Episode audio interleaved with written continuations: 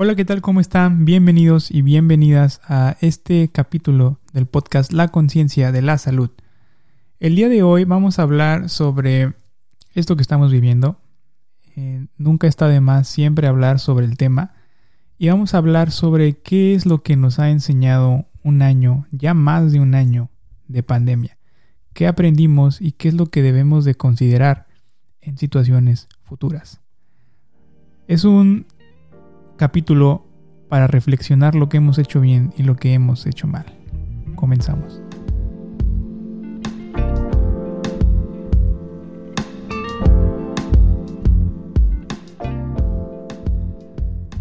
El 31 de diciembre del 2019, la Comisión Municipal de Salud de Sanidad en Wuhan, China, comunicó de 27 casos de neumonía, 7 de ellos graves, y de causa desconocida. El 12 de enero del 2020, las autoridades de China compartieron la secuencia genética de el agente causal de estas neumonías y se trataba de un coronavirus que hasta entonces era desconocido, el cual llamaron SARS-CoV-2. Fue hasta el 11 de marzo del 2020 cuando la Organización Mundial de la Salud declaró que esta enfermedad por COVID-19 causada por este virus había ocasionado una pandemia. Hasta el 6 de abril del 2021 se han producido a nivel mundial un total de 131.49 millones de casos y 2.86 millones de muertes. Esto supone una incidencia acumulada de 1.769.62 casos por cada 100.000 habitantes y una tasa de mortalidad desde que comenzó la pandemia de 38.46 muertes por cada 100.000 habitantes. Estas cifras reflejan una gran crisis sanitaria, económica y social. Nos dan idea además de los recursos asistenciales que se han empleado para combatir esta pandemia. Las hospitalizaciones y los ingresos a las unidades de cuidados intensivos también han tenido una intensidad máxima en determinados periodos. Hay eh, tiempos en los que se saturan, hay tiempos en los que se relaja, como se han ido comportando estas olas que estamos viviendo de la pandemia. En ellos, nuestro sistema asistencial, nuestro sistema de salud se ha visto muy comprometido, y de ahí que existe una necesidad de reducir la transmisión de este virus. Pero, ¿qué hemos aprendido sobre la pandemia? Bueno, pues cuando empezaron a aparecer casos en todo el mundo, a nivel mundial se, infravaloró el riesgo que podía suponer la enfermedad. En Europa eh, se asimilaba a una epidemia gripal estacional, aquí en México también. En México también se, empezó a tomar con sin, tanta seriedad, diciendo que la enfermedad no era tan grave. Las primeras recomendaciones siempre fueron que se establecieran y fueran de baja intensidad. Y en este año de pandemia hemos aprendido que no se puede subestimar el riesgo de una nueva enfermedad infecciosa. Hemos podido profundizar en las denominadas medidas no farmacológicas de la prevención, a las que nos hemos acogido en ausencia de medidas farmacológicas tales como tratamientos específicos o de vacunas. Durante un año estuvimos solamente previniendo la enfermedad sin ningún tratamiento Todavía al, día de hoy no hay ningún tratamiento eficaz, ningún tratamiento establecido para esta enfermedad. Ya existen vacunas, el cual se están aplicando en México de una manera muy lenta, pero se están aplicando. Estas medidas no farmacológicas de prevención se habían utilizado en pandemias anteriores como en la del 2009. Y clásicamente estas medidas incluían el aislamiento de casos, cuarentenas de los contactos y mantenimiento de una distancia física. Estas medidas no farmacológicas también incluyen la distancia social, suprimiendo o limitando la actividad en escuelas, en centros de trabajos, en establecimientos comerciales, en centros cívicos y lúdicos, en transportes públicos, sin olvidar la higiene respiratoria, es decir, el uso de mascarilla y de manos. En su conjunto, estas medidas se han mostrado efectivas, si bien es difícil llegar a conocer la contribución específica de cada una de estas, pero en un conjunto estas medidas son efectivas, hay que decirlo. Se trata de medidas básicas para amortiguar el impacto de las enfermedades que se transmiten por vía respiratoria. Cualquier enfermedad eh, que se transmita de esta manera es prevenible si se toman este tipo de medidas. Y esta pandemia nos ha enseñado que, aunque se trataba de medidas muy clásicas, aún nos quedaba mucho que aprender. ¿Sabemos algo más acerca de este tipo de medidas de prevención no farmacológica? Y quiero referirme especialmente a la utilización de mascarillas y sobre todo ahora a la ventilación frecuente de espacios cerrados.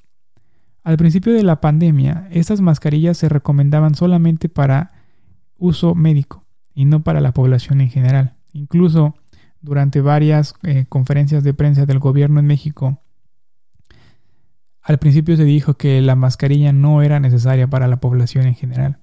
Y no solamente en México, en muchas partes del mundo, también en Europa. Poco a poco se fue haciendo clara la evidencia de la importancia que tenían las secreciones respiratorias para esta transmisión porque al principio se creía que esta transmisión era únicamente o que los medios de, transmisión de este virus eran principalmente por las goticas que aventamos al hablar. Y por eso se recomienda la sana distancia de eh, un metro y medio o hasta dos metros porque es lo que puede llegar a caer o puede llegar estas góticas que, que emitimos al hablar.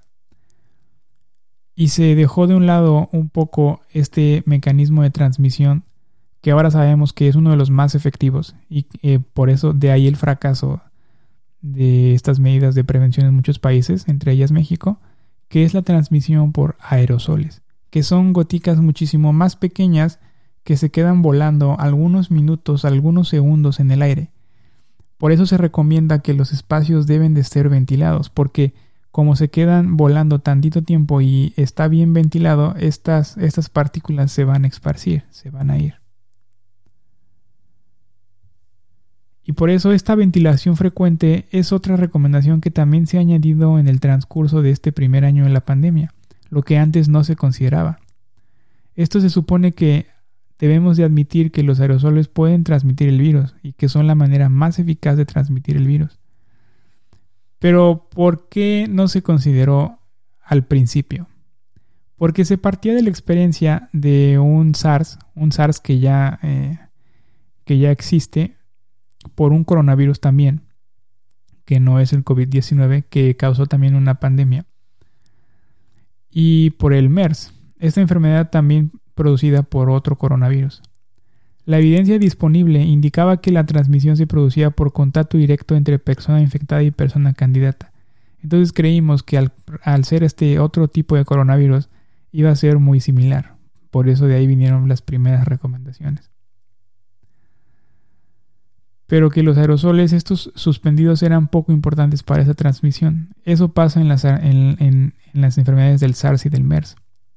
A medida que la pandemia avanzaba, se tuvo conocimiento de que en algunos casos solo el contacto con aerosoles que estuvieran partículas virales en el ambiente cerrados podía explicar la infección. Atrás ha quedado la clásica separación que teníamos de que las enfermedades que se transmiten por gotas, es decir, las secreciones respiratorias de mayor tamaño, no se transmiten por aerosoles. Eso así se creía hasta antes de la pandemia.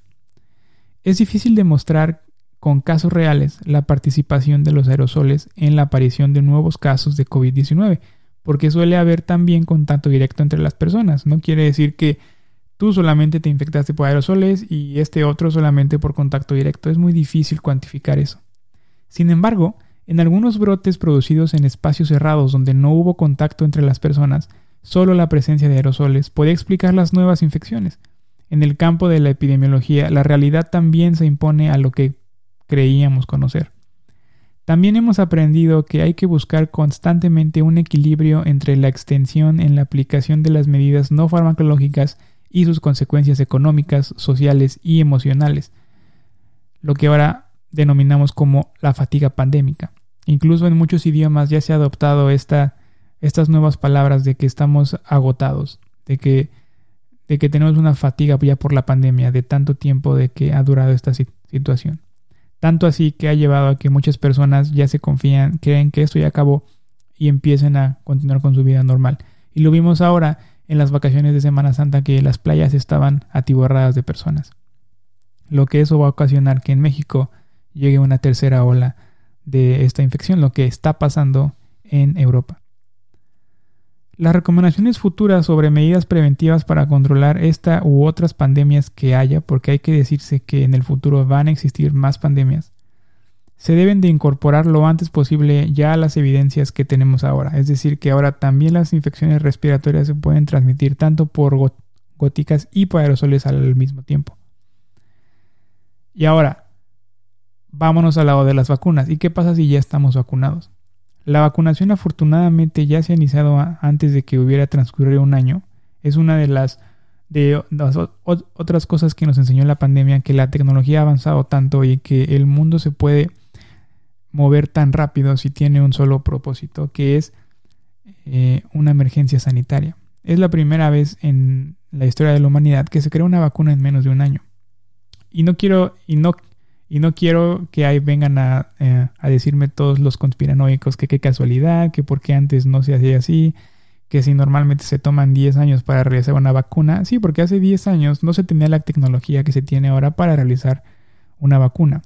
Y normalmente para las vacunas que conocemos no hay ninguna emergencia, no hay ninguna emergencia sanitaria, entonces todo se lleva con tiempo y no hay tanto dinero involucrado como lo hubo en el desarrollo de esta vacuna contra el coronavirus. Todos debemos de, mantener estas medidas, tanto los no vacunados como los que ya están vacunados. Al final, en algunos vacunados la vacuna puede fallar, no es 100% eficaz si bien es 90 arriba del 90% de la eficacia del, en promedio de las vacunas, pero no es el 100%. Además, no se conoce en qué medida la vacuna evita la enfermedad. Ya hay artículos publicados, eh, sobre todo en Israel, que es uno de los países que ya tiene al, más del 70% de su población vacunada, en donde se ha demostrado que las personas vacunadas no son portadores. Pero todavía faltan muchísimos más estudios por realizar. No podemos llegar a esa conclusión ahorita. Entonces por eso, si ya te vacunaste, si ya nos vacunamos, debemos de seguir con las medidas. No quiere decir que al vacunarte al otro día ya vas a salir de fiesta. No quiere decir que al otro día ya puedes reunirte porque tú ya estás vacunado y ya no vas a transmitir la enfermedad. Hasta ahorita no sabemos qué es lo que pasa. Hasta ahorita no tenemos evidencia científica que nos diga que la vacuna va a evitar también que nosotros seamos portadores asintomáticos del virus. Lo que sabemos es que la vacuna va a evitar complicaciones y que va a evitar formas graves de la enfermedad también, pero no, no sabemos si va a evitar que nos enfermemos. Y hasta aquí me gustaría terminar este capítulo. Es un capítulo corto, es un capítulo donde resumimos todo lo que ha pasado durante este año, bueno, el año pasado, el año 2020 y espero que hayamos aprendido y sigamos aprendiendo sobre esta difícil situación. Nos vemos en un próximo capítulo. Gracias por haberme escuchado. Yo soy Oscar Trujillo. Hasta la próxima. Si te gustó este capítulo, no dejes de compartirlo y si crees que le puede ser útil a algún familiar, amigo o conocido, pásales esta información. Así me ayudarás a llegar cada vez a más personas y poder crear conciencia de nuestra salud. Si tienes alguna pregunta, queja o comentario, puedes encontrarme en Instagram como Dr. Oscar T, en Twitter como Dr. O Trujillo, o si lo prefieres, puedes mandarme un correo a hola.doctrujillo.com. También puedes consultar información más a detalle sobre los temas que hemos hablado aquí y de los que hablaremos en www.doctrujillo.com. Hasta la próxima.